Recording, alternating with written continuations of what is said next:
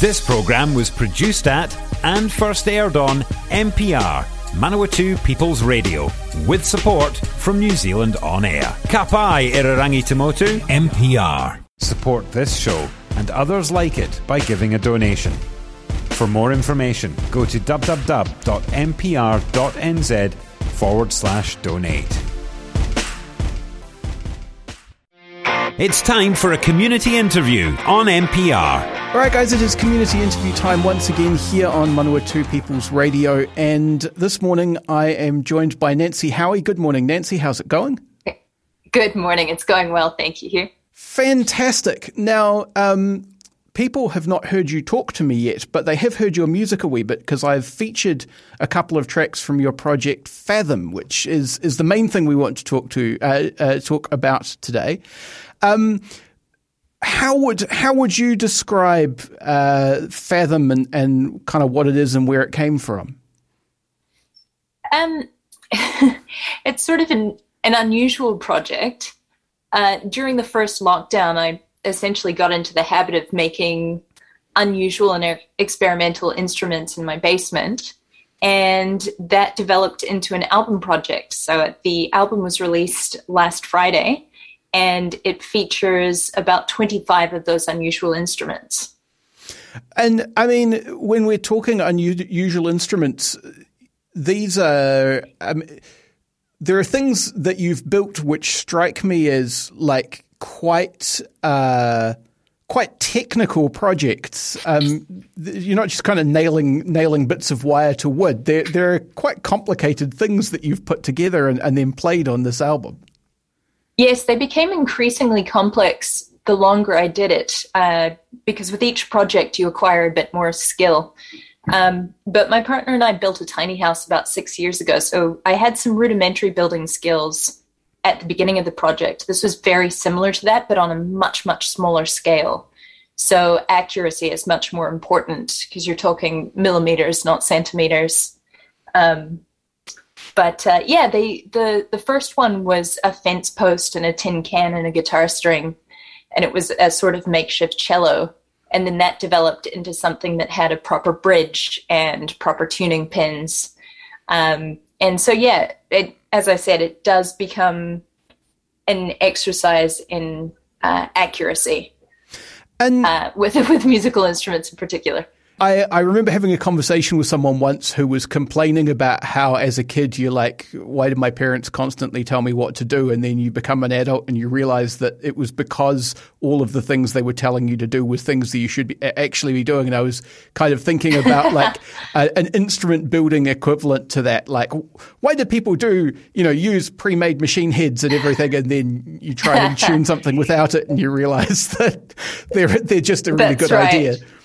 Yeah, as you say, it's actually also been an interesting exercise in what is worthwhile making and what's worthwhile buying. So, for instance, I learned how to make hand wound pickups, and they they're fine and they work, and they are incredibly frustrating to make. You end up manually winding tiny, tiny, fine copper wire for, for half for, an hour to an hour. I was going to say for, for like thousands and thousands of turns in a pickup. Exactly. And the finer the wire and the, the higher the number of coils, the better the quality of the um, of the pickup. So the more you do, the better. And the thinner the wire, the better. But the thinner the wire, the more likely you are to snap the wire. So if you've been winding for 35 minutes and you snap, you have to start over. And at some point you go, maybe I'll just buy a pickup. so I have some instruments that have handmade pickups, and I have other ones that have bought pickups. And were you were you kind of discovering things from first principles, or were you working with like guides on how to build things? Uh, I'm not great at translating instructions into images in my head. So a lot of it is really improvised, or I'll have an idea of what I want something to look or sound like, and I'll sketch it badly, and then try to try to turn it into reality. So there was a lot of trial and error, um, mostly error, but uh, again, that's how you learn. That's how you get better for the next one. Um, so, but I do have uh, a few books. There's one called uh, sound design or something like that, and it's it's about the principles, acoustic principles of instruments, of different families of instruments. And that's been an incredible resource at various points. For instance, I was making a, a wind instrument that was sort of like a, a trombone in that it had a slide, and I couldn't figure out why I couldn't get more than a few notes out of it. And after weeks and, and all of these different permutations that I'd tried out, I confronted the book or, or consulted the book and uh, realized that trombones work because they're overblowing at the, the fifth interval. And so it's actually a technique thing, not an instrument thing so much. And uh, so I'd been modifying and modifying and remodifying the instrument, thinking that I had made some sort of design error, but actually it was it was user error. So it's books like that have been an, an important point of reference. And of course, the internet's great. You can look at other people who have done similar things. Um, you can see other people make mistakes, so you don't have to. Um, so there have definitely been there's been a lot of consultation with the internet as well, but usually it's to confirm whether or not my idea is viable, if that makes sense. Yep, no, no, no, that makes perfect sense. And uh, um, you reminded me how much of particularly like brass instruments is like kind of a weird trick is what makes the mm. instrument work rather than the the actual construction of the thing. I'm I'm a guitar and mandolin player mostly, so I'm very used to the idea of like shortened string hit with something hard and and that changes yes. the tone and that that makes perfect the physics of that makes perfect sense to me but the idea that you literally have to hold your face right or it just won't work. Um, absolutely. Absolutely. I, I really relate to that because i'm guitar and bass mostly and i work as a piano tuner. My day job is as a piano tuner so i work with stringed instruments mostly and they're my favorites to work with because they're the most straightforward. You can obviously see what's happening and if it's not working you can very clearly see why it's not working brass is very, very difficult to get right. And eventually I caved and bought a secondhand trumpet because it's very, very difficult to get those sounds right. And the valves on a trumpet are really complicated. Um, and to be honest, a lot of the instruments that I've built, uh, I've built as a shortcut to a different instrument. So, for instance, the I bought I built a stringed instrument that is um, inspired by a cello, but it's strung like a guitar. So I figured it would be sort of like cheating because I already know how to play a guitar. So I just make a cello like thing that, you know, that I already know the fretting patterns for. It's fretless, but mm. you get the idea. Um, I, I didn't anticipate that bowing was going to be a challenge. So there's still some skill involved. But similarly, I made a um, what I call an ullophone, which is a balloon membrane stretched over the top of a butchered school recorder. And it sounds a lot like a saxophone, but I don't need to learn how to use a reed. You just, like, there's very little opportunity for user error. You just blow in the hole and it makes the sound. And because it's a school recorder, it's already got pitched tone holes. Um, so there is some skill involved because it can be quite um, can be quite difficult. Sometimes it can be, uh, you know, it can give you trouble. But the the technique is not in not so much in the as you say holding your face in a specific way or holding your jaw in a specific way.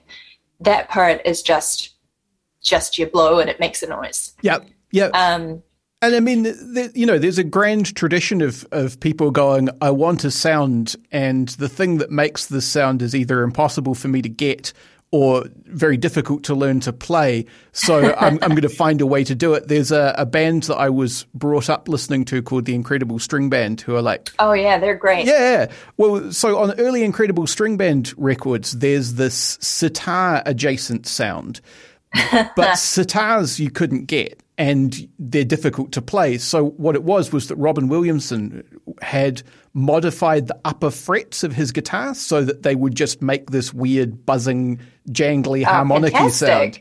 Um, That's really cool. I didn't know that. Yeah. Um, and I, I, think if you've seen pictures of them, it's the guitar that's all painted that he has is the one oh, that, right. he'd done that to. Um, and so on the on the early records, there's this thing that you would swear is a sitar, but actually he's just kind of done something weird to the frets on on an ordinary guitar, and then put it in a weird tuning as well, because endless weird tunings with those guys.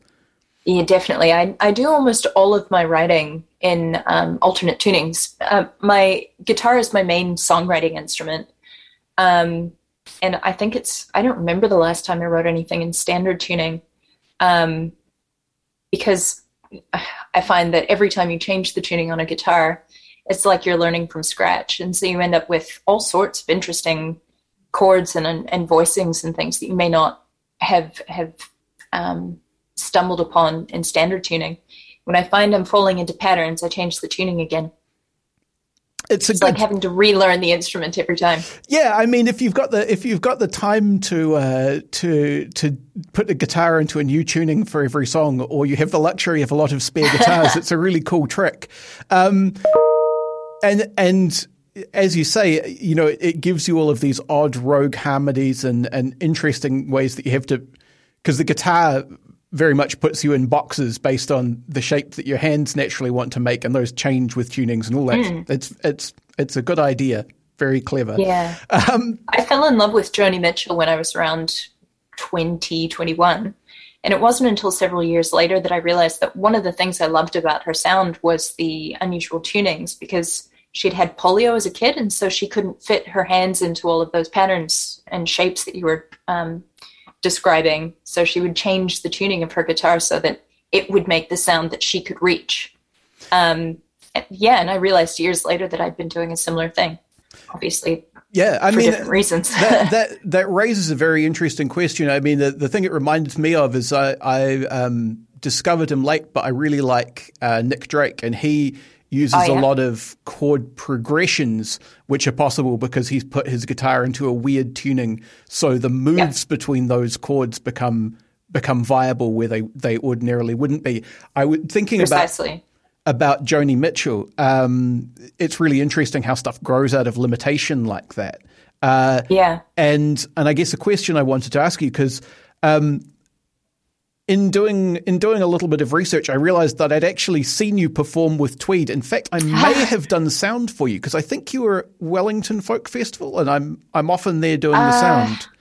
Um, no, but we did play Whare Flat. Ah, that would have ago. been it. That would have been it. and so equally, like 50-50, I was either in the audience or doing the sound for you when yeah, you were cool. when you were on there.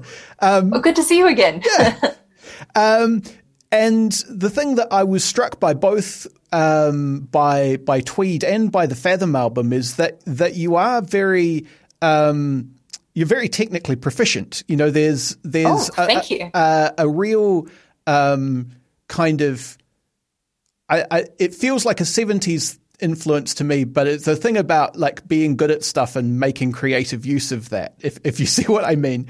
Um, and it strikes me that working with these with these homemade instruments that, as you describe, like they have quirks that that store bought ones wouldn't, and they are uh, sometimes unreliable or idiosyncratic. That, Challenging, yeah. yeah that, that does kind of put a, an interesting limitation on you because you have mm. what sounds to me like a quite a meticulous way of of playing, and and then to have to fit something that doesn't always behave into that is is an interesting uh, mm-hmm. challenge.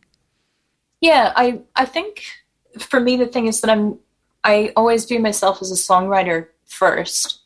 So if I've gotten any good at guitar, it's entirely by accident. I I sort of have an idea of what I want something to sound like, and if I'm not able to play it, then I sort of doggedly work away at it until I can um, as opposed to sitting down with the aim to become a really proficient guitarist, for instance. Um, and the same is true of these instruments. I had an idea of what I, I needed a song to sound like. That's how I ended up with the, the tin can cello, the fence post cello. Uh, I was doing an arrangement of a friend's song for New Zealand Music Month, a local local friend, and I needed the arrangement to have strings on it. And I don't know how to play any stringed, you know, bowed stringed instruments, and I didn't own any, and we were in lockdown. So I um I just put together what I could from the recycling bin, essentially, and, and scraps of wood in the basement. Um, And so everything that I've made has arisen out of a necessity and in service to a song. Um, so yeah, my my primary aim is always to write good songs first, or what I what I view as good songs. Yeah, uh, that's that's.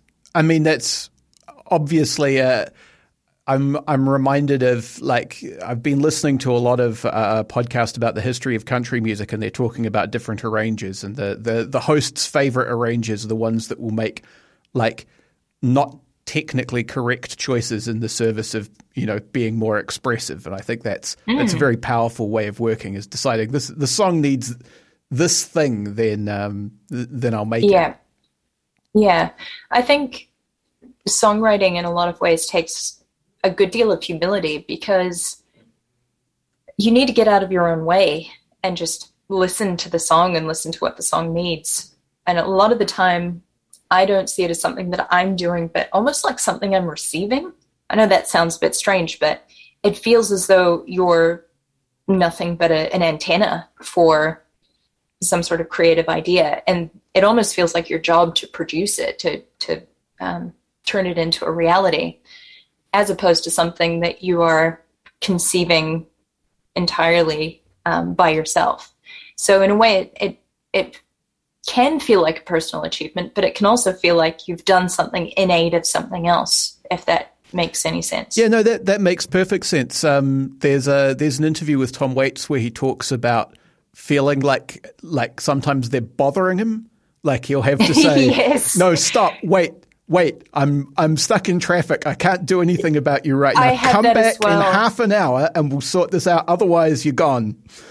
Sometimes, sometimes it feels like I just have them queuing up, and I need to just sit down and get them out because, you know, because they're there and they're hmm. waiting. I heard a similar thing. Uh, I was listening to an interview with Tori Amos, and she said that she used to get really bad stage fright, and then she realized that the songwriting was separate to her, and that she was channeling something different, and that was her her role. It wasn't about her; it was about the songs, and that really helped her a lot with the stage fright which I thought was a, an interesting approach.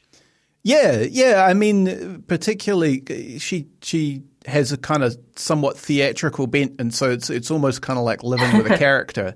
Um, look, yeah. I've really enjoyed this conversation. Thank you for coming and talking. Um, I do recommend that people go and get the Fathom album, but we also mentioned uh, that you have this other band, Tweed, and I noticed mm-hmm. that there is a new Tweed uh, album which is either out now or out very soon. There is an EP that came out at the end of last year.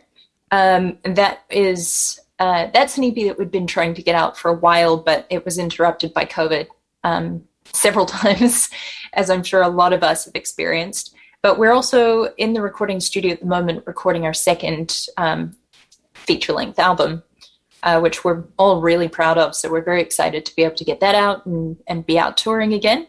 That's one thing that Tweed can do that Fathom can't because I'm playing all the instruments and most of them don't technically exist in real life.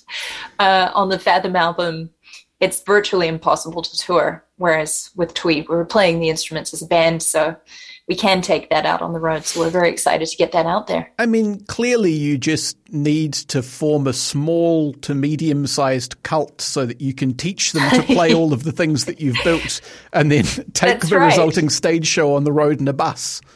That's exactly right. yes. Excellent. Well, look, uh, as, once again, thank you very much for talking. Um, do you want to just thank you for having me? This is this has been a really interesting conversation. Oh, I've enjoyed it. Thanks. Um, do you want to just, before we go, do you want to just remind people where they can find uh, the Fathom album, where they can find the Tweed albums, and, and also where they can, you know, just follow you on the internet and see what you're up to? Certainly. Uh, the album is called The World to Breathe, and the Fathom album. It's available on all streaming platforms, but also if you want to support the artist directly, it's available on Bandcamp. Uh, the same is true of the Tweed albums. Uh, they're called Overcome and Highbrow Blues, respectively, and uh, also available on all streaming platforms and Bandcamp. And I'm on Instagram, which is where I post photos of the weird instruments as Fathom Music NZ. Excellent. Go check that out. And I always recommend that people buy things from Bandcamp because it's, you know, if you want to support artists, it's the best way to kind of directly give them money, um, short of like showing up to shows and handing it to them, which is difficult to do at the moment. Um, thanks once again. Do you do you have a particular song off the album that you'd like to play by way of, of finishing this out? I'll I'll stick it on the end. Uh, well, if you've got time, the title track, The World to Breathe, is probably the best example of what the pro- project sounds like. It's got about 15 of the instruments on it. Great. All right. Well, uh, well, we'll put that one on now.